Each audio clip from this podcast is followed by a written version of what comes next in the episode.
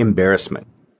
Cats are undoubtedly the most graceful and physically adept creatures of the animal kingdom. We are also among the most creative. These two positive attributes taken together can sometimes lead us to overreach in our attempts to demonstrate prowess and agility. That is to say, sometimes we fall into the swimming pool. Other times we knock the stack of china from the top of the buffet. We have been known to get stuck in a child's cowboy boot. As a natural byproduct of creative artistry, minor miscalculations must be expected. But far worse than an unfortunate event itself is the unfortunate event that occurs before a live audience.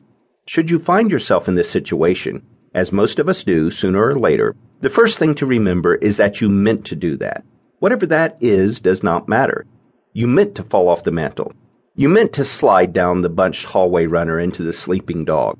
You meant to leap from the bathroom windowsill into the toilet. You must profess the obvious intention on your part the instant you are extricated from whatever difficult situation in which you have landed.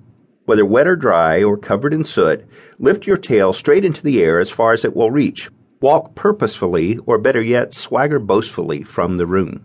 Perhaps they will deduce that you were merely hoping that the humans would manage to record the moment so that they might earn some extra kibble money from America's funniest home videos. You intended for them to bask in your celebrity once you become a YouTube star or a LOLcat. Human laughter can be an irksome braying, as loud and mindless as the barking of a dog. But its effect will be lessened if you can carry yourself with such confidence that they begin to suspect that you are the one laughing at them. As you are, because, of course, you meant to do that.